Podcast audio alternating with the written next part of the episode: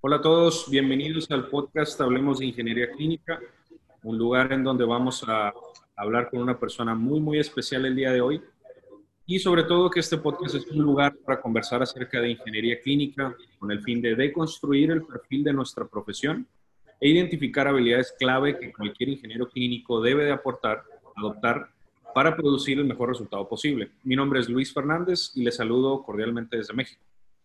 Antes de continuar, es importante que todos ustedes consideren este podcast como un espacio de opiniones personales. Estas son basadas en la experiencia de nuestros invitados y por lo que, por lo, eh, por lo, que lo comentado en este podcast pues, no representa las opiniones ni posturas de grupos, empresas e instituciones con las cuales nuestros invitados tengan relación.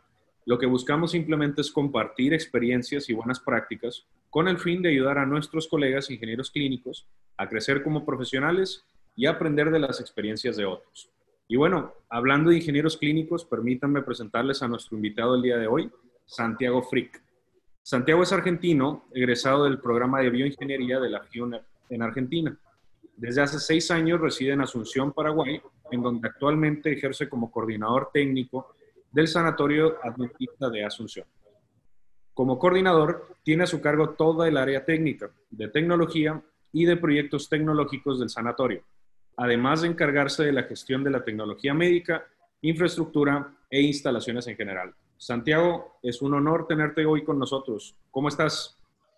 Buenas tardes, ¿qué tal? Muchas gracias Luis, gracias por la invitación y este espacio que me dan para poder charlar de estos temas profesionales que nos atañen a todos. Bien, Santiago, pues primero que nada, eh, te mandamos un fuerte abrazo a ti y a todos tus colegas, a tu familia, esperando que, estén de lo mejor en esta situación tan difícil que vivimos con el COVID. Eh, ¿Cómo están ustedes por allá en Paraguay? ¿Qué, es, ¿Cuál es la situación actual eh, del país? Bueno, la situación actual acá en Paraguay está bastante controlado. El país ya lleva varias semanas, más que todos los países vecinos de cuarentena. Eh, la gran mayoría de los casos hoy por hoy son importados, son personas que están volviendo al país de los países vecinos de Europa principalmente, y de Estados Unidos algunos. Y mm, está relativamente controlado, tenemos una cuarentena muy fuerte, solamente se están detectando 5, 7, 8, 10 casos por día, dependiendo del día.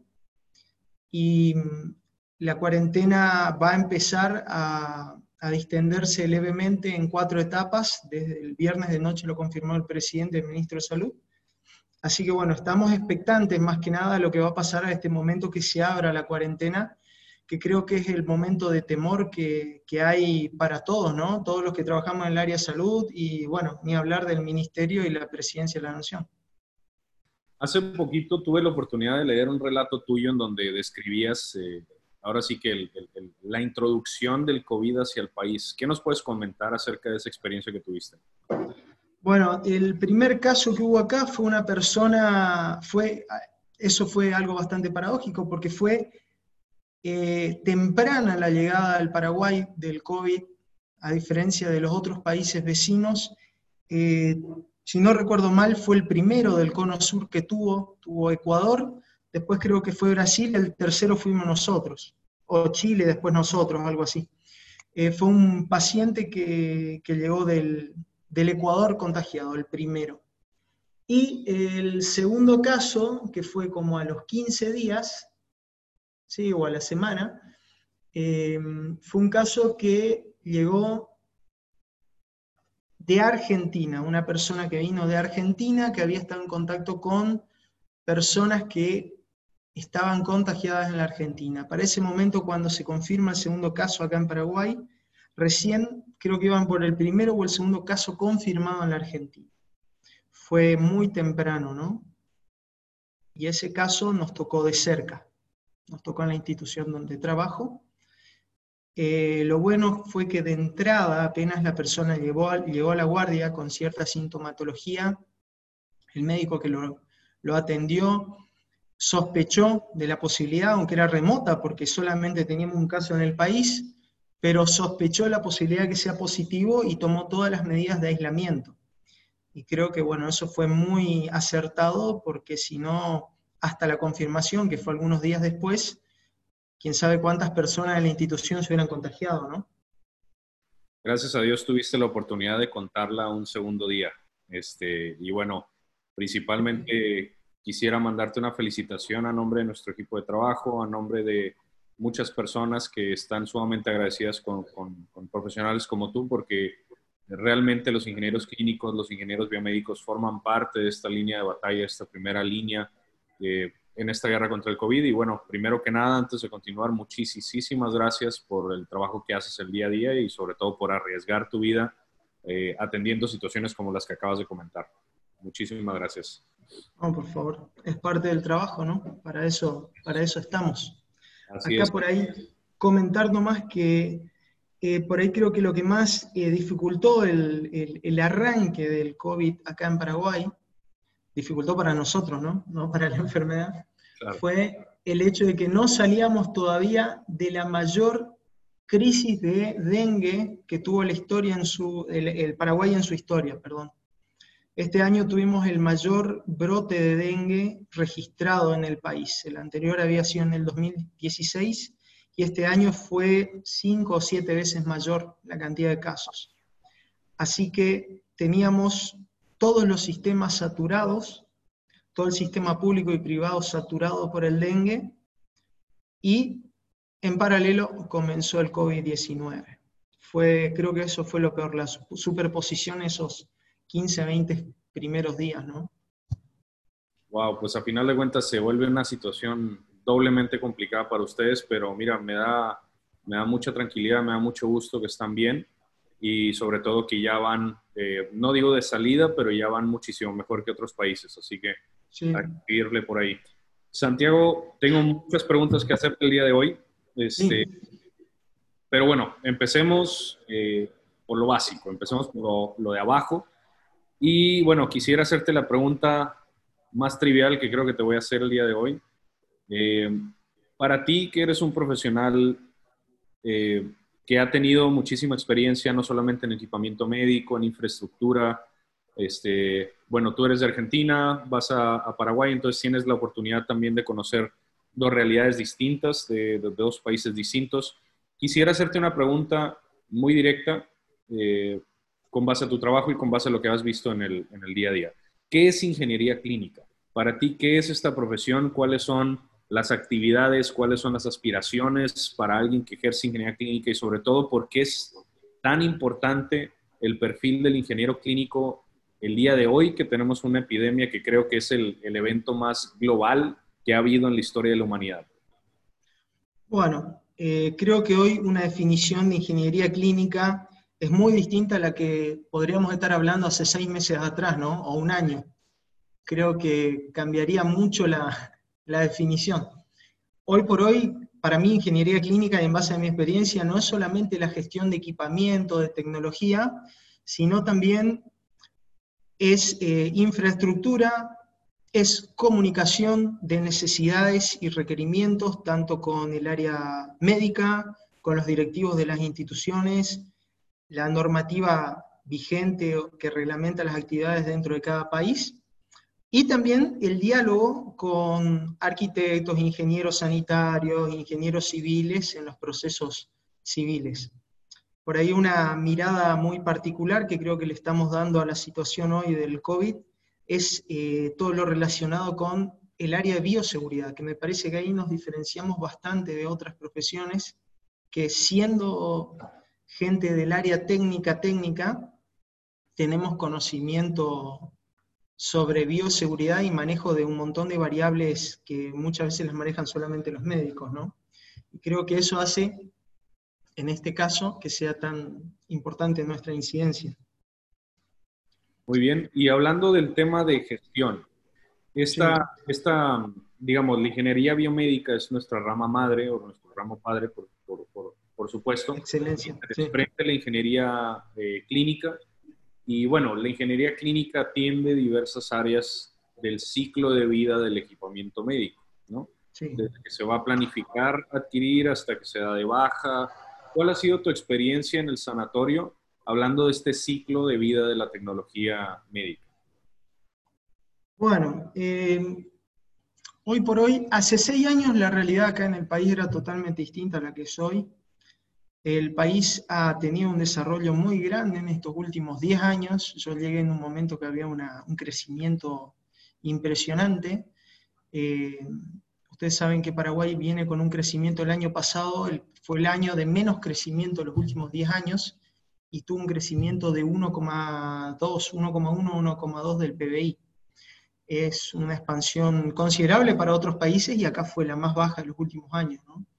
Entonces, como que acá se sufrió un crecimiento eh, en todas las áreas, no solamente poblacional, de golpe. Y eso llevó a que el cambio de las exigencias también, también se vean, ¿no? El país hace 10 años atrás por ahí no tenía tantas exigencias como las tiene hoy, las está implementando hoy. Hace dos años que está muy, está muy normatizado en muchas cosas que antes por ahí no, no estaban, o estaban las normas pero no estaban reglamentadas, ¿no? Y se está controlando. Entonces, hoy por hoy, ya el parque de equipamiento y de tecnología médica no es el mismo o de la misma calidad que se tenía hace unos años. Hoy por hoy el país se ve tanto en el área pública como en la privada con un parque eh, bastante nuevo en general, bastante nuevo. La mayoría de las clínicas y los sanatorios están perdiendo esa costumbre que tenían de comprar equipamiento usado que venía de, Estados Unidos o de Japón o de Corea vía Miami. Y bueno, se está apuntando mucho a lo que es eh, tener garantías de calidad en la atención, ¿no? Con, a través del equipamiento de, tratamiento o diagnóstico. Entonces, es interesante ver cómo hoy por hoy ya cambió la mentalidad tanto de, de, todo, ¿no? No solamente de un sanatorio, una clínica en especial, sino de, todo el país, las instituciones que ya te dicen, eh, bueno, ok, equipamiento nuevo, en lo posible, y con un servicio técnico, garantía, servicio de mantenimiento, que creo que es muy importante, aunque por ahí quizás el costo sea mayor, pero la seguridad es mayor también. Claro, el, perfil del ingeniero clínico debe ir orientado siempre a la seguridad del paciente, pero hay dos, hay dos caras de la moneda en nuestro perfil, por lo menos en, en, mi corta trayectoria profesional, lo que, lo que he visto es que la clínica, el hospital público, privado, eh, demás, a final de cuentas son una empresa, ¿no? Y esta empresa eh, gestiona recursos limitados para poder subsistir. Llámese gobierno, bien, por supuesto, el, el presupuesto del, del, gobierno, o sea, el sector público, o bien si se recibe, eh, a final de cuentas, el, el, recurso por parte de una venta, ¿no? de, de, de un servicio. Eh, ¿Cómo participa un ingeniero clínico en Paraguay en esta dualidad de, de, estas áreas, o sea, en estas dos áreas? ¿Cómo, ¿Cómo se desarrolla el ingeniero clínico en términos de la empresa y en términos también de eh, la prestación de servicios de salud seguros para los pacientes en general? Bueno, yo creo que hoy por hoy eh, hay algunas, algunas áreas donde, algunas instituciones donde el ingeniero clínico es parte de las decisiones, tanto de las elecciones como decisiones de compra, y en otras no. En otros ambientes le llegan solamente los equipos, como en todos los países, ¿no? Hay lugares donde tienen más cabida o no. Yo, gracias a Dios, en las dos instituciones donde estuve, eh, siempre me han tenido muy en cuenta, hemos analizado juntos con el área de, de directivos y de médicos las necesidades y creo que es importante tener en cuenta a la persona que sabe o que conoce la realidad. Porque quizás hoy por hoy, no quiero dar nombres ni marcas ¿no? de equipamiento, pero quizás este equipo A sea el que tiene 100 prestaciones y este equipo B tiene 95, pero resulta que el equipo B, uno por la experiencia ya sabe que la empresa que representa el equipo B tiene mejor servicio técnico o mejor tiempo de respuesta, o la gestión de repuestos de su origen es más rápido que el otro equipo, entonces, todas esas cosas hay que tener en cuenta y creo que hoy por hoy en la mayoría de las instituciones privadas al menos se tiene, se escucha al ingeniero clínico para la toma de decisiones, ¿no? Entonces, eh, podemos hablar de, habilidades clave que debe de tener un ingeniero clínico eh, justamente para ejercer la ingeniería clínica en, Paraguay. ¿cuáles consideras que son estas habilidades clave que, vamos a suponer, tú vas a contratar a alguien en tu clínica, en tu sanatorio, eh, tú estás entrevistando candidatos para ejercer eh, la posición tal vez de gestión, en donde van a hacer este plan de, anual de trabajo, en donde se le va a prestar atención al, equipamiento médico de, y a la infraestructura tecnológica, sobre todo en, salud de, de tu sanatorio. ¿Cuáles serían esas habilidades en las que tú como posible este, empleador, digámoslo así, pudieras, eh, o más bien harías énfasis en que tuviese un ingeniero clínico? Bueno, yo creo que una de las, de las habilidades más importantes o que, que, tendría en cuenta sería la cuestión de seriedad profesional, que la persona emita juicios eh, no sesgados por, una idea personal o por amistades, conveniencias, sino que tenga un criterio profesional, que creo que eso va gran medida por la formación, ¿no? no es lo mismo que traigas un especialista en un área a que un ingeniero que hace tiempo trabaja en el área, que pasa en muchos lados, que hay ingenieros de otras ramas trabajando en el área clínica, y por ahí uno cuando habla con ellos eh, nota la, la, falencia en algunos aspectos, ¿no? Eso por un lado. Creo que otro tema es la visión global de un hospital conocer cómo funciona un hospital, entender los procesos dentro de un hospital. Si no estás suelto en una gran ciudad, porque un hospital yo considero que es como una ciudad, en donde no sabes cómo se mueve, digamos, ¿no? No sabes cuáles son los transportes, cuáles son los medios, cuáles son los fines. Entonces, eh, la visión global de un hospital es muy importante. No perder el foco en calidad, me parece que eso también es importante. Y tener dos factores que a mi parecer eh, son fundamentales, por lo menos en mi experiencia, flexibilidad y adaptabilidad, ¿no? Porque es un área que cambia mucho, justamente como decíamos al comienzo, ¿no? Eh, hace seis meses atrás era una situación y hoy es totalmente otra. Entonces, la flexibilidad que tenemos que tener como profesionales para cambiar muchas veces esquemas mentales y priorizar otras cosas que capaz en otro momento no era prioridad, ¿no? Entonces eso. Y por sobre todo, una actitud proactiva, un enfoque en la mejora continua, en todo tiempo mejorarse y tratar de mejorar los procesos que llevamos a cabo en el día a día.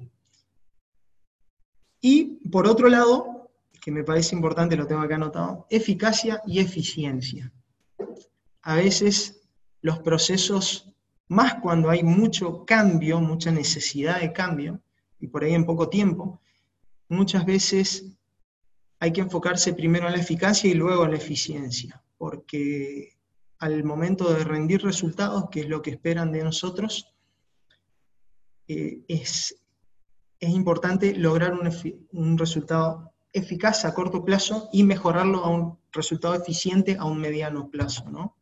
Que por ahí veo que, muchos fallan y hemos fallado. Yo también he cometido errores en algún momento de, este tipo, ¿no? Por buscar el máximo, la máxima eficiencia en un proceso y descuidar por ahí la eficacia, ¿no? Que tiene que venir primero, a mi parecer, por lo menos.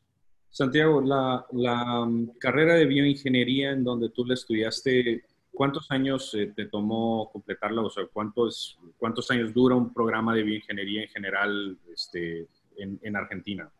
bueno, yo, yo estuve, mi plan de estudios que luego modificó en este momento, hay otro nuevo, obviamente ya pasaron varios años, mi plan de estudios eran de seis años y medio y yo terminé en ocho y medio.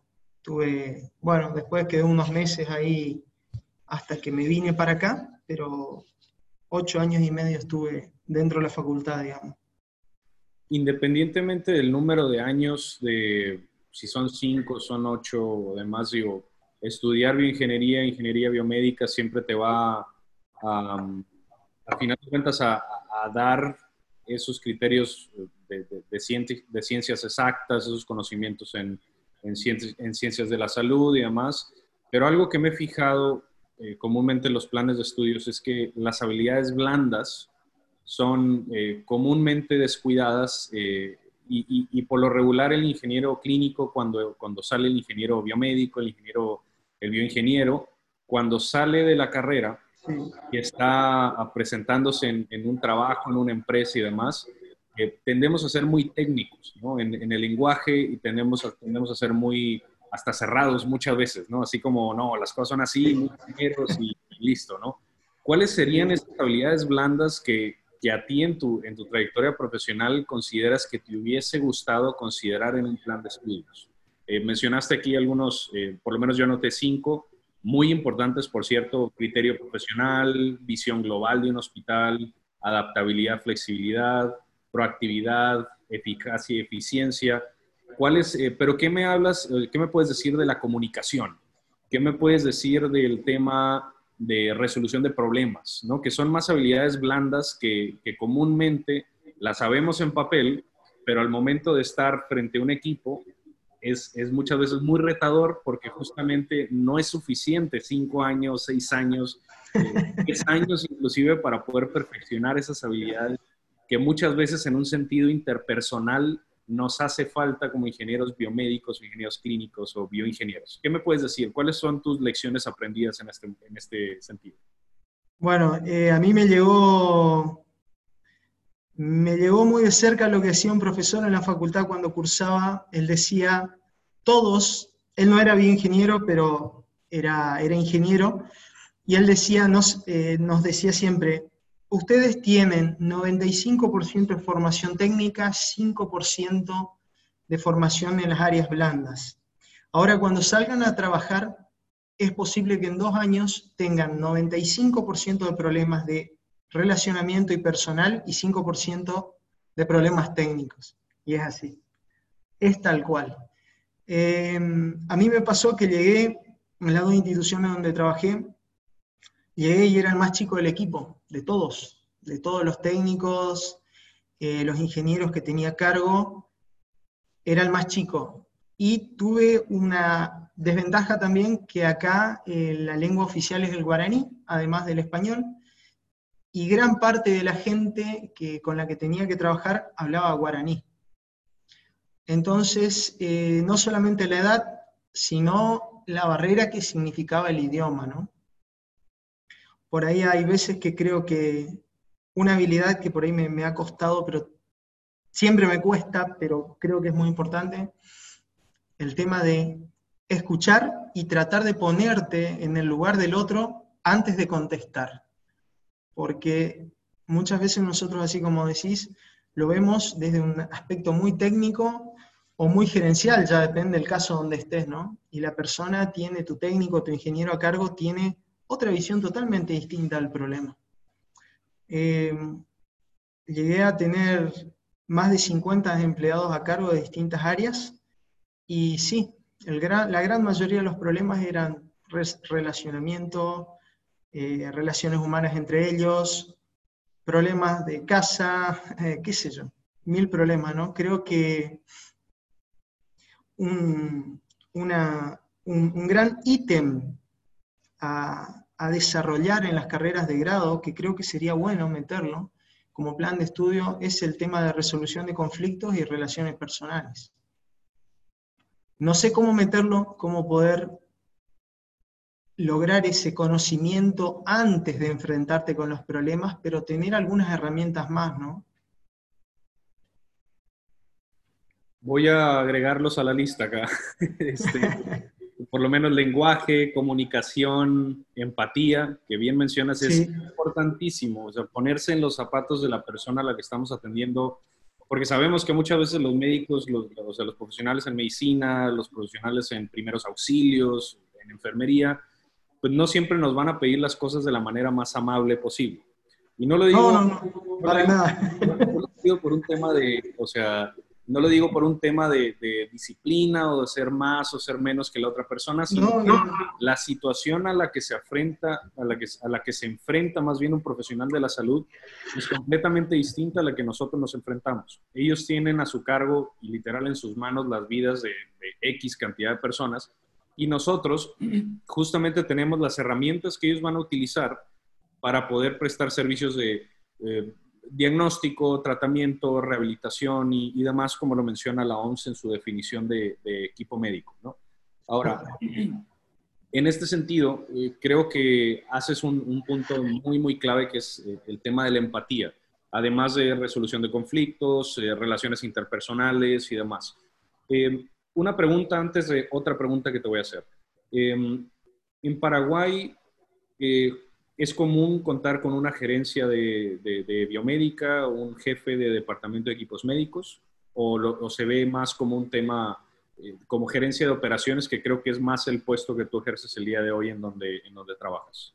Claro, claro. En realidad en casi todos los sanatorios hay un gerente de operaciones o un gerente de servicios en los cuales tenés eh, debajo una unidad de ingeniería biomédica, ¿no? O electromedicina, como le decimos por acá normalmente.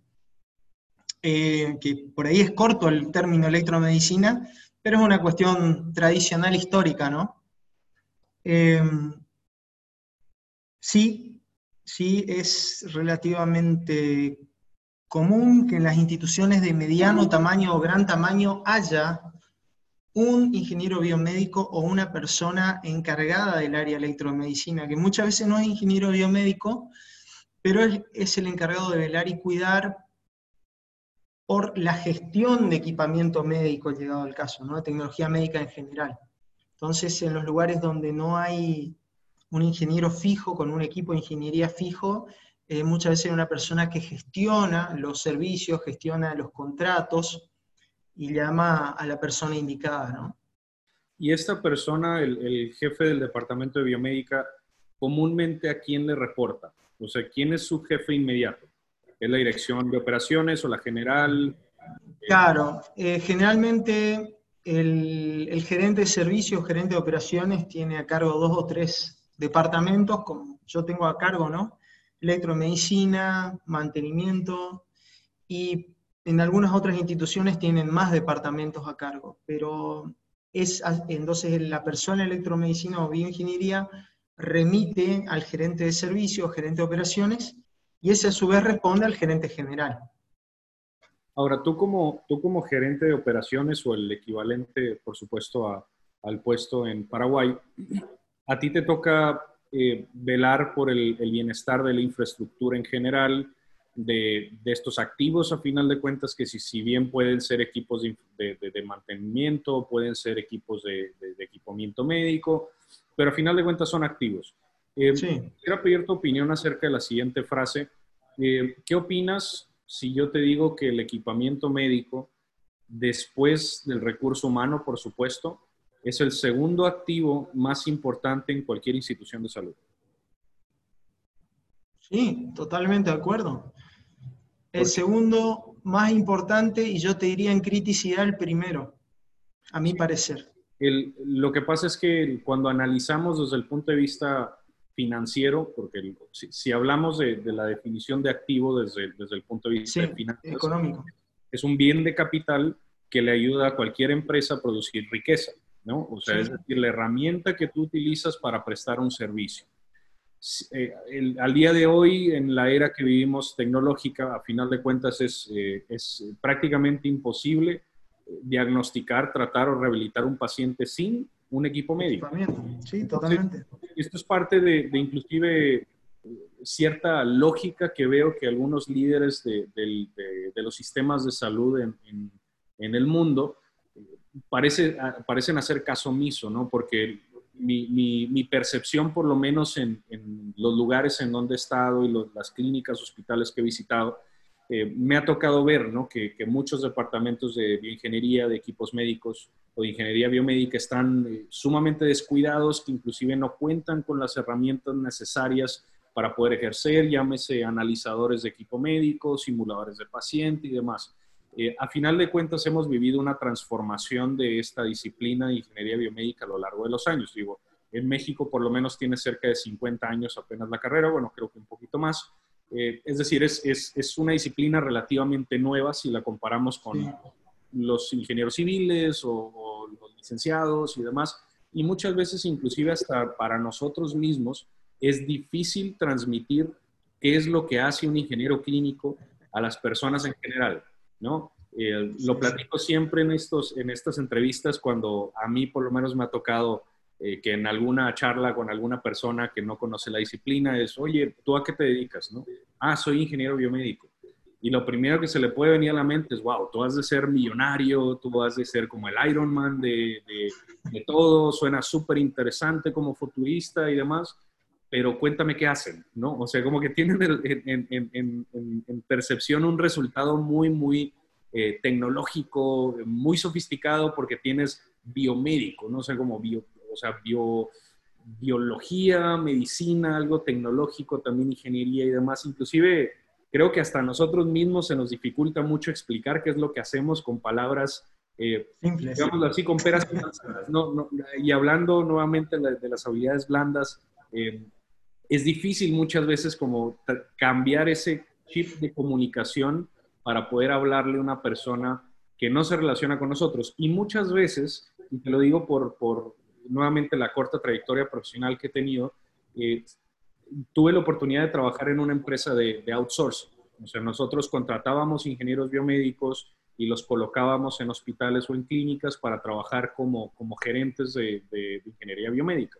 Y mi trabajo era entrenarlos en disciplinas relacionadas a la gestión, darles los elementos para que pudiesen ejercer, los formatos, los procesos y demás, y, a mí me tocaba, en algún momento tuve la oportunidad de, gestionar 35 departamentos de ingeniería biomédica al mismo tiempo. Y cuando iba justamente a las instituciones de salud a platicar con el director general o a platicar con el director de operaciones, nunca se me va a olvidar y la verdad es que nunca voy a, digámoslo así, nunca me voy a cansar de contar esta anécdota porque para mí fue como el aha moment, ¿no? O sea, fue como el, el ah, por aquí es, aquí está el problema, ¿no? siempre que llevaba con ellos, me decía, oye, cuéntame cómo está funcionando el ingeniero biomédico, está haciendo buen trabajo, eh, cuéntame acerca de los resultados que han tenido. Es decir, de, proveedor a cliente quería saber retroalimentación, ¿no? Y que creo que es una conversación sana que cualquier ingeniero biomédico pudiese tener también con su jefe directo. Y tenían un métrico, un indicador para poder definir si estábamos haciendo bien o mal el trabajo, ¿no? Y te lo voy a decir así como me lo dijeron a mí en algún momento. ¿no? Pues nadie se ha venido a quejar, yo creo que todo está bien, ¿no? Y yo así como, oye, sí, pero háblame de gastos, háblame de, disponibilidad de equipo, háblame de... Resultados. Sí, claro, háblame de resultados. Y, y muchas veces, y la razón por la cual te hice la pregunta anterior, fue justamente para saber si tú has vivido situaciones similares en las que estás tratando tal vez de hablarle a tu jefe directo o tal vez hablarle a algún profesional de la salud para explicarles la importancia del rol que los ingenieros clínicos tienen en la institución de salud. Y, sobre todo, cómo le has hecho para poderles dar a entender que dentro de, o sea, sí, por supuesto, somos, eh, reparamos equipos y damos mantenimiento, pero hay mucho más, ¿sí? Mucho, mucho más que nosotros podemos hacer por la institución de salud en beneficio del negocio y en beneficio de la salud del paciente. ¿Cuál, cuál ha sido tu experiencia en este sentido y cómo le has hecho para ir trans, o sea, transformando ese mensaje en tal vez algo más claro y más entendible para personas que tal vez no conocen todo lo que tiene que ver con ingeniería biomédica. Sí, yo creo que, bueno, hablando es difícil a veces transmitir todo, ¿no? Eh, la mayor creo que prueba se da en el momento que te vas de vacaciones. Cuando te vas 15 días, ahí muchas veces se dan cuenta de la falta que haces. O todas esas cosas que uno hace y que nadie ve o que no se tienen en cuenta, ¿no? Entonces ahí te empiezan a llamar varias veces por día diciendo, ay, ¿qué hacemos ahora? ¿Qué hace fulanito? Lo llamé a tu subordinado y no sabe qué hacer, no sabe. Aunque muchas veces uno deja todos los contactos, dejas a una persona o dos encargada. Yo siempre trato de dividir las tareas, ¿no? entre dos o tres personas y le digo, bueno, si hay problema de tal cosa, te vas a encargar vos, si hay problema de tal otra, vos y vos lo otro. Le dejo números de teléfono a llamar, pero hay momentos que igual eh, ni así se, resuelve todo, ¿no? Y por otro lado, que se ven los costos, obviamente.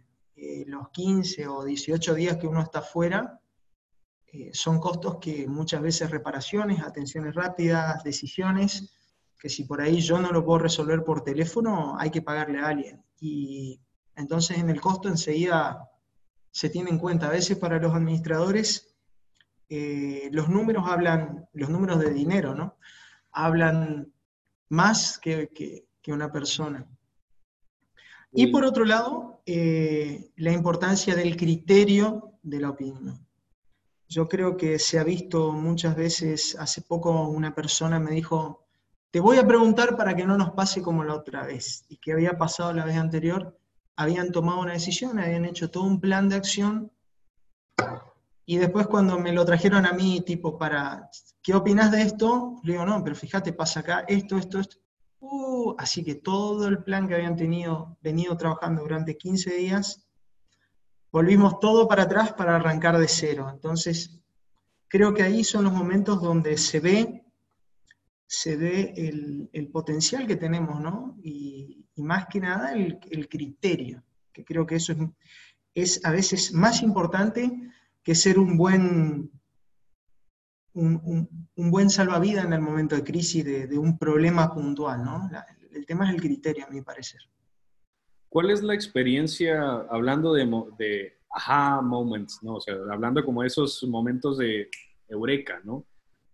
¿Cuál ha sido ese momento para ti? O sea, ¿cuál fue el momento en el que tú dijiste, mi profesión hace más sentido que nunca en este momento y estoy más que convencido de, que haber tomado la decisión de estudiar bioingeniería eh, fue la decisión correcta? ¿Pudieras tal vez eh, platicar o, más bien si, si, si, pudiera recordar tal vez alguna situación en la que simplemente dijiste, es, por esto es importante que la institución de salud cuente con un profesional multidisciplinario en habilidades de, duras, blandas y conocimientos integrales en medicina y, demás. ¿Tú has tenido alguno de estos momentos antes y cuál fue? Sí, yo creo que hay dos o tres momentos claves que, puedo recordar que, que, uno dice, si no hubiera tenido conocimiento que tengo, que hubiera pasado en el momento, ¿no? Eh, sin, sin ser, como, digamos, egocéntrico, ¿no? Sino bien, hablando bien. Eh, uno de esos momentos fue, recuerdo una reunión, no en el sanatorio donde estoy, en otro que estaba, en que me llamaron porque venía una empresa de otro país a presentar un equipo. Cuando yo llegué, ya estaba empezada la reunión, estaban presentando un equipo de tecnología eh, casi obsoleta, podríamos decirlo, ¿sí? Eh, que si bien se usa, hay mucho todavía dando vuelta en Sudamérica principalmente, pero ya, ya está en, eh, de salida, digamos, ¿no? Y esta persona que venía del exterior empezó a hablar y yo veía que estaba muy convencido el directorio del sanatorio, ¿no? Y yo en ese momento le empecé a hacer un par de preguntas y le dije, una pregunta, le dije, ¿qué pasa con tal cosa? ¿Por qué no ofrecen tal tecnología? ¿O qué diferencias encontrás? ¿Qué diferencias, qué mejoras me podés referir con respecto a esta tecnología? Y bueno, le hice algunas preguntas que no me pudieron contestar muy bien y en un momento la persona me dijo, la ingeniera que estaba presentando el producto me dijo, ¿vos quién sos? me dijo.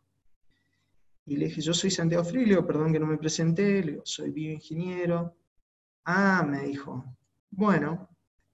Y bueno, finalmente, acortando la historia, se, se disolvió la reunión y después eh, el director me dijo, te agradezco porque realmente estábamos convencidos que este era el mejor camino y había sido que no era lo ideal, ¿no? que nos estaban vendiendo algo como lo último en la tecnología, algo que ya está en salida. Y sí, le dije, habla con fulano, con fulana y vas a ver que es así. Eso una vez. Y hace poco tuvimos el reto en el sanatorio donde estoy, tuvimos el desafío de hacer todo un sector nuevo para cirugías, terapia intensiva e internación y tuvimos un plazo de 92, 93 días para construir. Eh, y la verdad que por, el, conocimiento, la formación que uno trae, ¿no? Eh, fue muy importante, me pasé el día dentro de esos tres meses, tardamos 83 días, de los cuales llovieron como 40, 30 y pico, 40 días, pero me pasé esos tres meses casi en obra todo el día, ¿no? Entonces, por ahí, entender el funcionamiento de un montón de cosas a la vez ayudaba a que no tengamos que estar esperando al de instalaciones, al de esto, al ingeniero tal parte, ¿no? Tomamos las decisiones eh, sobre la marcha y bueno, llegamos a concluir en tiempo y forma, de acuerdo a lo solicitado, y fue todo un éxito que fue muy reconocido localmente por, por el tiempo de duración de la obra, ¿no? Muy bien, pues eh, ahora sí que es, eh, yo creo que una excelente experiencia que has podido tener porque, pues bueno, todas las experiencias que uno tiene, por lo menos en mi percepción, son pequeños ladrillos que uno va poniendo sobre la casa que quiere construir, a final de cuentas, ¿no?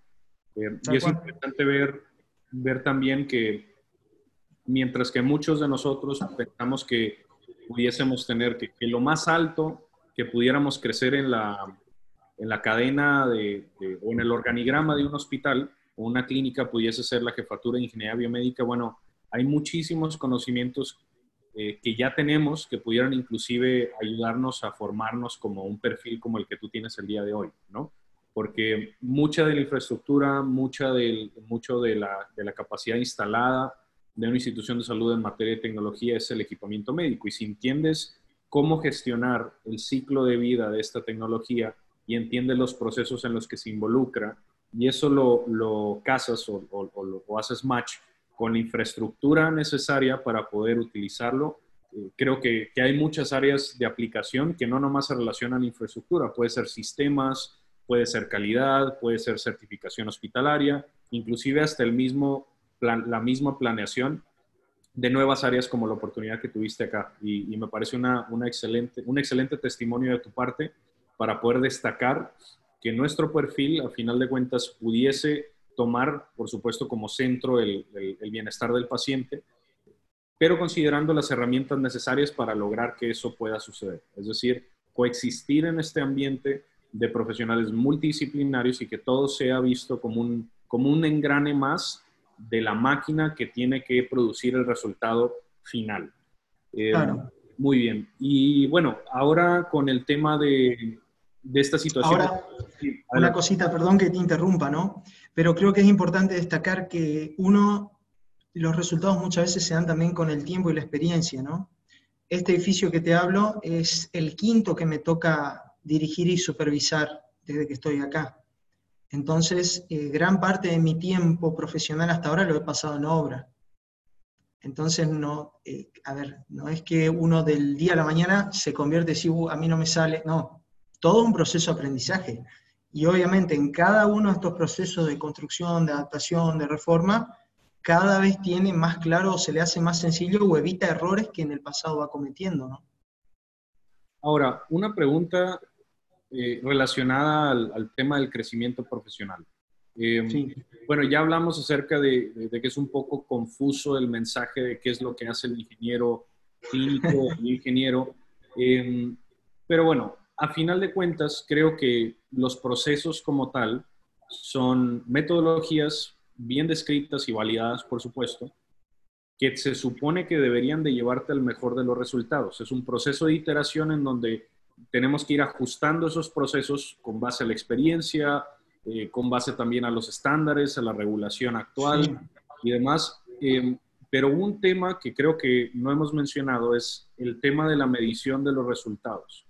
Eh, muchos eh, ingenieros clínicos que he tenido la gran oportunidad, con los que he tenido la gran oportunidad de platicar, eh, no tienen de cierta manera conocimiento en la parte de medición de resultados, que esto a final de cuentas es lo que te hace brillar frente a tu jefe directo, ¿sí? Decirle, hablar de, teníamos este indicador aquí y el día de hoy lo tenemos acá.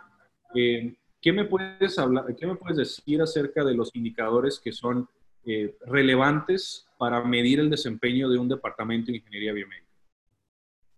Bueno, conforme a lo que es eh, instalaciones y equipamiento, eh, yo creo que el índice de rotura es muy importante considerar.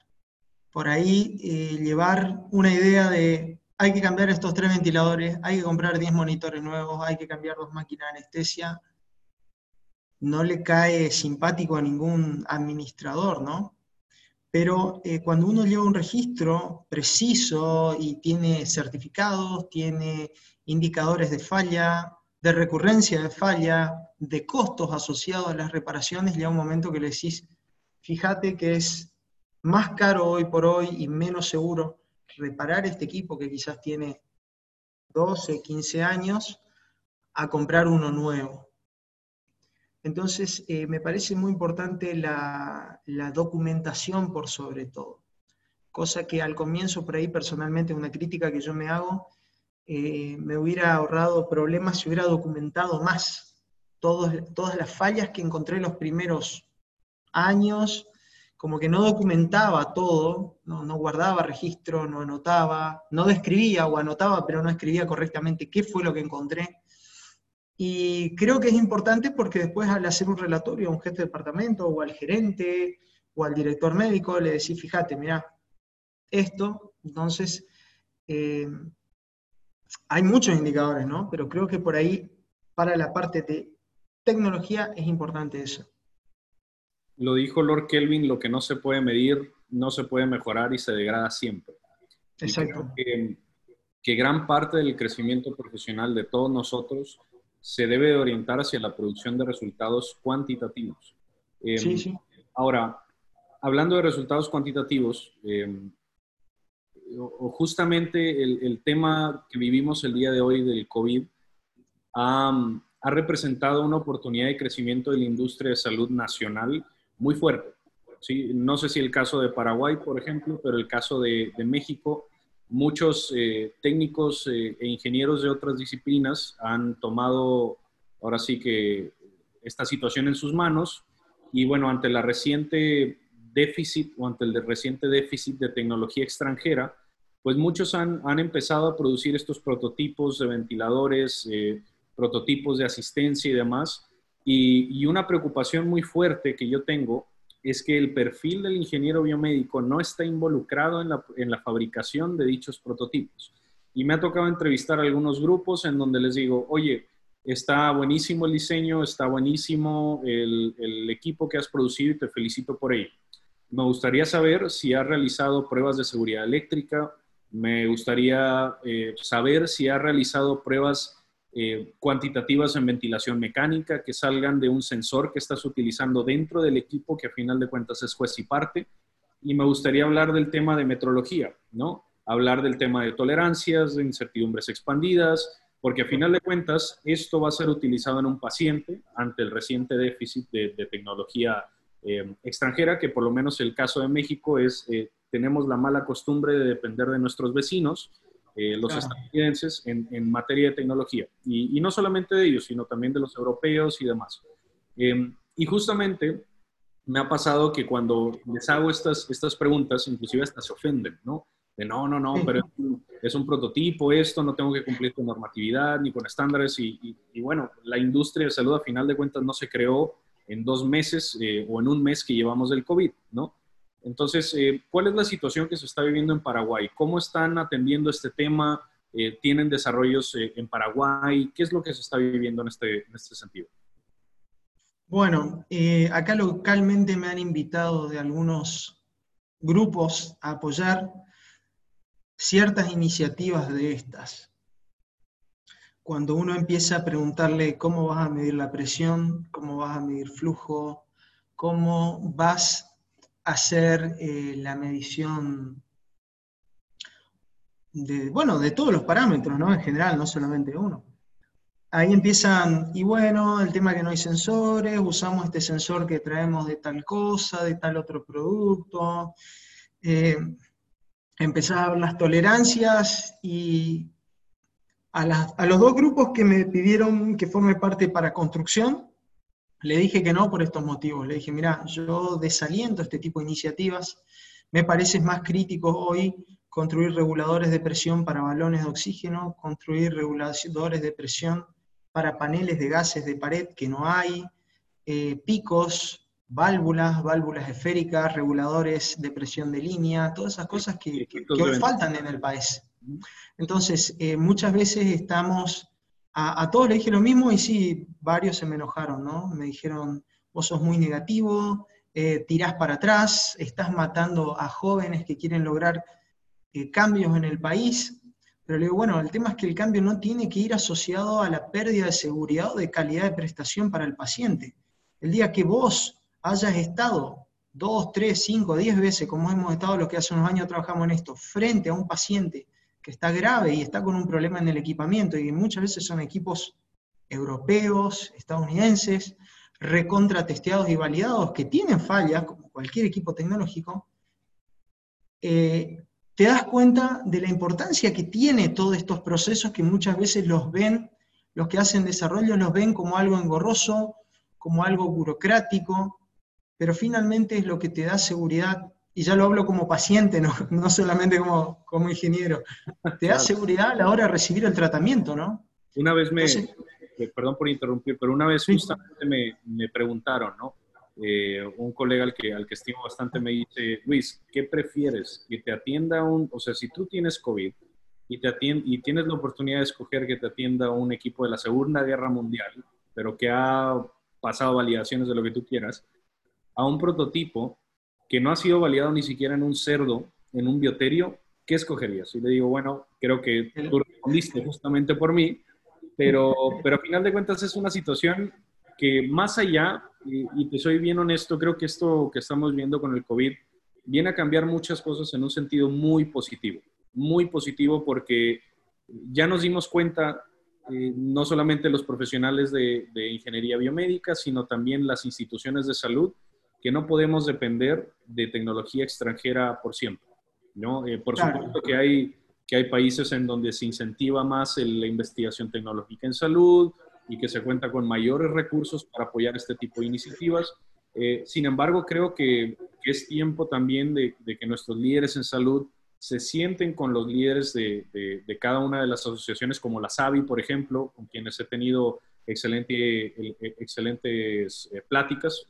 La vez pasada eh, o, bueno, más bien en la edición pasada del podcast justamente tuve la oportunidad de hablar con un colega argentino, Bruno, este, quien justamente hablábamos de este tema, ¿no? En donde la SAVI, eh, la Sociedad Mexicana de Ingeniería Biomédica, el Colegio de Ingenieros Biomédicos de México, el, propio CENETEC, que es el, Centro de, Excelencia en Tecnologías de Salud, son quienes tienen la gran oportunidad de conversar con nuestros líderes eh, líderes en salud para poder incentivar el crecimiento de nuestra industria nacional para que estas iniciativas que si bien se están aprovechando por esta situación que, se está, o sea, que está acechando a la humanidad a final de cuentas y que son necesarias estas tecnologías, pueden ser apoyadas para que puedan ahora sí cumplir. Y justamente veía el video de, un, de un, emprendedor este, que está fabricando ventiladores y obviamente está, está más que asesorado en, este sentido y, bueno, o sea, mucha gente tendemos inclusive a destruir con críticas, este, no, es que cómo, puedes, cómo puede este ventilador ser así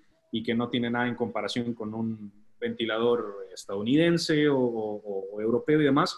Pero más allá creo que es importante acercarnos con estos grupos para poder insistir acerca de la importancia de las validaciones, de las pruebas, de la metrología que se debe hacer, con el fin de llevarlos en el estado en donde están a un estado eh, benéfico para la salud del paciente. Entonces creo que es una excelente oportunidad de crecimiento para las industrias, principalmente latinoamericanas, que tendemos más a, importar tecnología que a producir la nuestra. A desarrollarla. Sí, igual yo creo que hay que considerar, justamente hablaba eso esta mañana con un colega de Argentina, le digo, para mí lo que hay que incentivar en todos estos emprendimientos es que las pruebas, las mediciones, la metrología, el nivel de certeza que deben tener estos equipos no es algo que está después del desarrollo, es parte del desarrollo del equipo.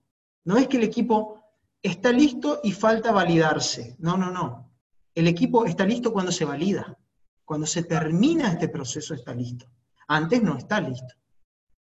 Entonces, eh, me parece que eso es lo que, la parte que cuesta entender fuera de nuestra área, que por ahí somos muy exigentes en ese sentido, ¿no? Eh, también me pidieron que colabore con un equipo de ingenieros que estaba apoyando, seleccionando, haciendo como una selección de, de proyectos de ventiladores. Y le dije, ¿tienen las medidas? ¿Tenés este, este, este y este equipamiento para evaluar estos equipos? Y este, este sí tenemos tal, no. Y bueno, Leo, entonces, perdóname, pero nosotros no podemos emitir un certificado, emitir un... Quiero una opinión. Una evaluación sin poder medir todo lo que hay que medir.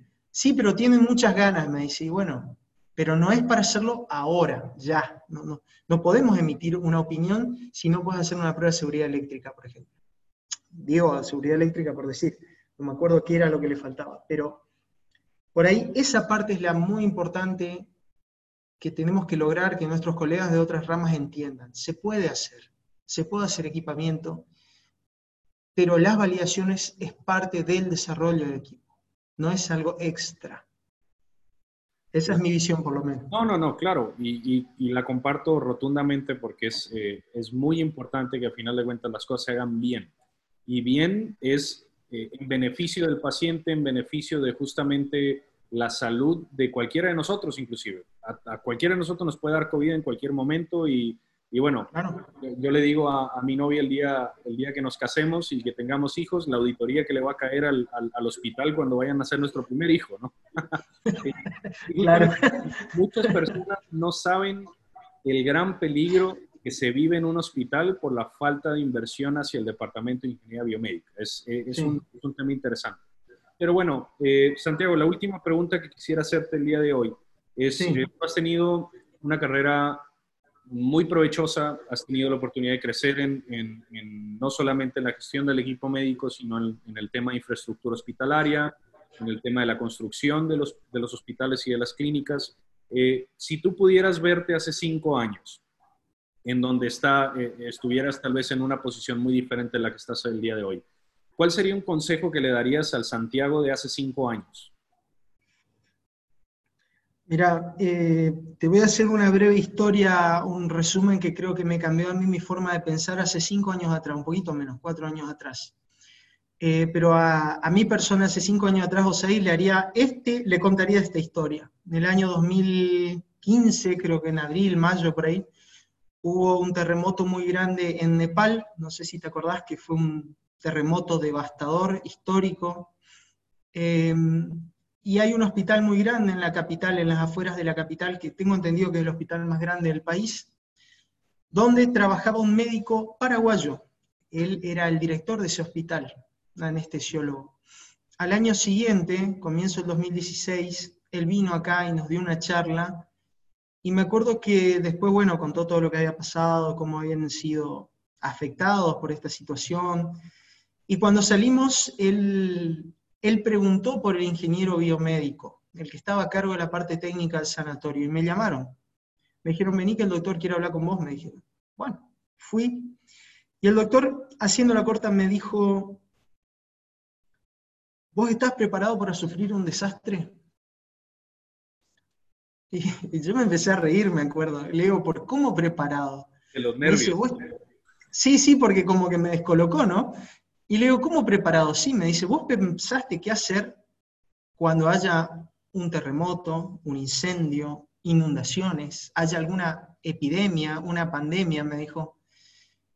Desde cuestiones básicas, me dice, ¿sabías que si hay un terremoto se rompen todas las cañerías o gran parte de las cañerías? Te vas a quedar sin oxígeno, sin aire comprimido, sin aspiración, sin agua, te vas a quedar sin energía. Eh, me dijo, te lo dejo para que pienses, me dijo ojalá que nunca te pase. Pero yo siempre pensé que nunca me iba a pasar, me dijo, y me pasó. Entonces, ¿qué, es lo que yo le diría a, mí mismo hace cinco años atrás? Pensar que todas esas cosas que voy a decir, nada, imposible que pase, pueden pasar. ¿sí? Quedarte sin agua, quedarte sin energía por muchas horas o un par de días, como me ha pasado, porque en un verano acá se incendió la subestación de transformación del, centro de la ciudad, eh, cosas así pueden pasar, es muy probable que pasen, y bueno, tener pensado planes de acción, planes de, solución rápida para en el momento no tener que improvisar. ¿sí? Yo creo que siempre puede haber un grado de improvisación que te lo va a dar la experiencia, te lo va a dar el conocimiento técnico, pero si vos ya lo pensaste previamente, no te va a agarrar tan desprevenido por lo menos. Saber qué hacer, dónde están los tableros de energía, cuánto combustible tenés para el generador, eh, qué sé yo, cosas así, ¿no? Eso por un lado. Y segundo, preparar una persona, una persona que pueda estar a tu lado y que vos puedas confiar en que va a tener el criterio semejante al tuyo, por lo menos para actuar en el momento. Ya desde sea desde el momento que te vas de vacaciones o el momento que hay muchas cosas y él va a tener que ir solo a enfrentar el problema y vos podés estar tranquilo que él va a solucionar teniendo un buen criterio. Gracias a Dios me he encontrado con, hasta el momento con personas eh, muy, muy pensantes que hemos trabajado muy bien juntos y creo que eso también me ha facilitado la tarea. Poder irme, dejarlo solo y sé que cuando vuelvo los resultados van a ser correctos, digamos. Santiago, esta ha sido una, una plática muy interesante, te agradezco muchísimo tu tiempo. Antes de despedirnos, quisiera preguntarte, ¿quieres mandar algún mensaje a todos nuestros colegas que nos sintonizan en, en este podcast algún mensaje que les quisieras eh, ofrecer o tal vez algún saludo que les quisieras dar? Bueno, yo creo que primero que nada remarcar trabajar de forma seria eh, con nuestra profesión, tomarlo como, con, con, la seriedad que amerita profesionalmente, actualizarse, estar siempre actualizado, mirando qué están haciendo los demás, qué están haciendo los otros países, hacia dónde va la salud, ¿no? Y tercero, cultivar las buenas relaciones personales, las buenas relaciones personales hacia adentro del sanatorio, con proveedores, eh, con empresas que llegado el momento te pueden dar una mano, te pueden ayudar. Creo que eso es muy importante, más que nada para los momentos de, desastre como ahora. Y bueno, no aflojar a seguir trabajando con esfuerzo, con ahínco, más que nada en esta epidemia, porque así estamos todos, ¿no? Es la realidad que nos toca vivir a todos. No es solamente a mí, a vos o a uno que por ahí piensa que solo él le está pasando. Todos estamos en momentos muy difíciles. Muy bien, Santiago, pues muchísimas gracias por tu tiempo. Ha sido un honor poderte tener por acá con nosotros y, conocer un poco acerca de tu trayectoria. A nombre de, todos nuestros colegas, te damos eh, muchas gracias por, conectarte el día de hoy con nosotros y bueno, esperemos que no sea la, la última vez que podamos tenerte acá para poderte hacer algunas preguntas. Muchísimas gracias. Muchísimas gracias, muchas gracias a ustedes por la invitación, por este espacio, este momento y bueno, gracias por el esfuerzo que hacen de, trabajo para ampliar nuestra frontera profesional y bueno, eh, ubicarnos en el área que debemos trabajar. Muy bien, muchísimas gracias. Gracias. Y ahora de la transmisión. Hasta luego. Chau, chau.